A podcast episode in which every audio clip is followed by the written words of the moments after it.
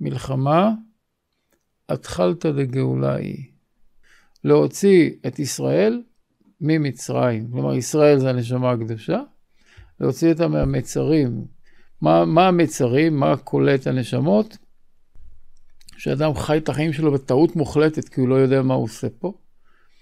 והוא, ולכן הוא עובר הרבה עבירות. הוא, הוא עובר על חוקי החיים הבסיסיים, אה, ואז צריך גאולה. והמצב מגיע לכזאת קיצוניות שאפשר להוציא אותנו משם רק על ידי מלחמה. יש כלל שמציאות העולם זה לפי התנהגות של עם ישראל. אני יודע שיש הרבה יפים כאלה שלא אוהבים לשמוע את זה, שעם ישראל הוא הלב של העולם.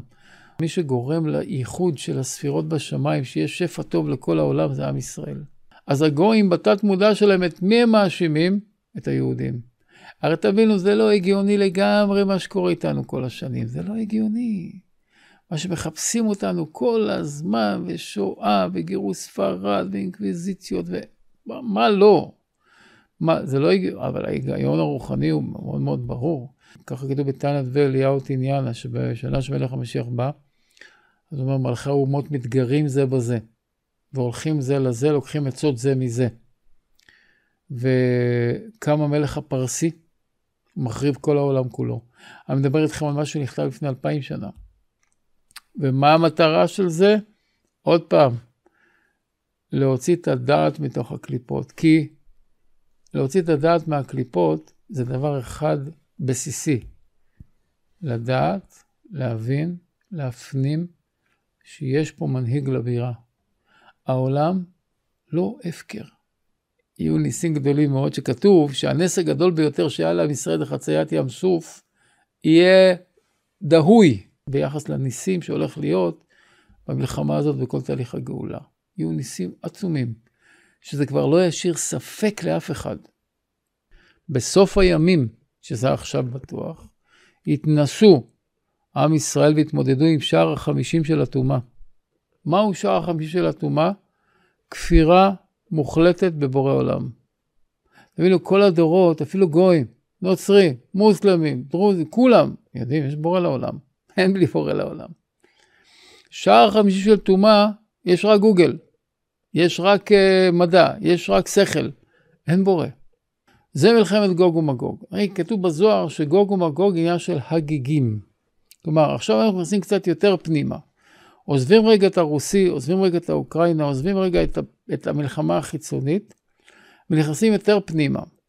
יותר פנימה זה אומר שמלחמת גוג ומגוג זה מלחמה קשה על הדעת של בני אדם, על המוח, על השכל. זה הבירור. זה המלחמה עכשיו, זה גוג ומגוג. לכן גוג ומגוג התחיל כבר למעלה. התגברות הקליפות היא חזקה, חזקה, חזקה.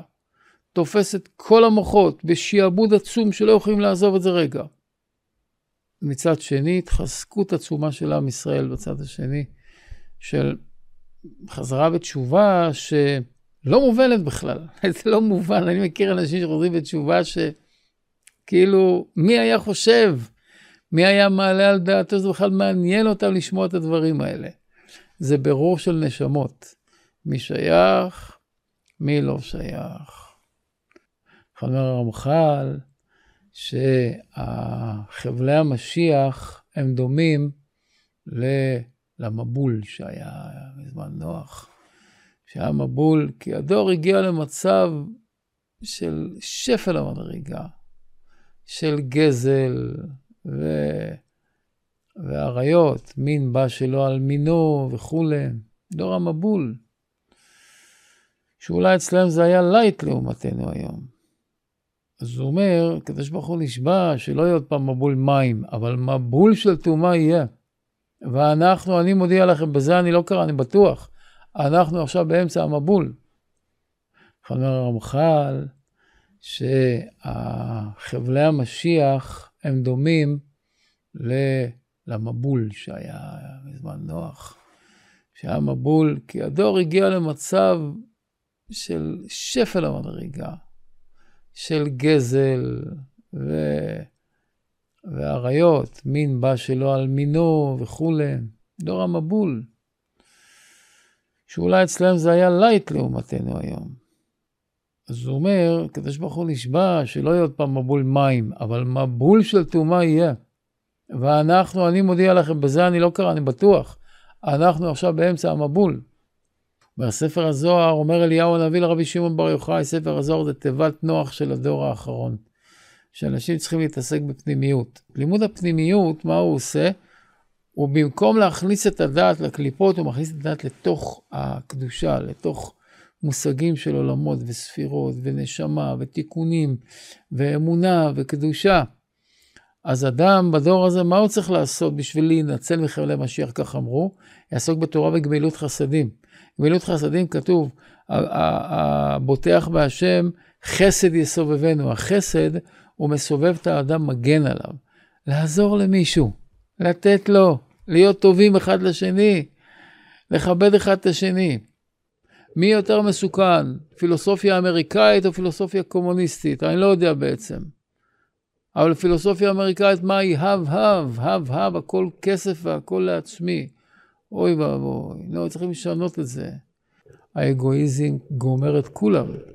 שימו לב, יש מספיק חיטה בעולם, מספיק נפט בעולם, מספיק הכל יש בעולם, שכולם יחיו, כל אחד יהיה לו בריכה פרטית בבית ושתי מכוניות. יש מספיק כסף ומספיק הכל.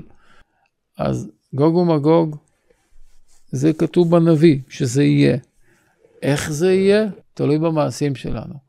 כמה שנתחזק יותר באמונה, בלימוד, באהבת ישראל, בכבוד הדדי, בלהתחבר אחד לשני, בנחת, להמליך אחד את השני. לא תחרויות, לא גינויים, לא כל מיני דיבורים לא טובים. ולעסוק בהשוואת הצורה. מה משיח ילמד? התנהגות חדשה.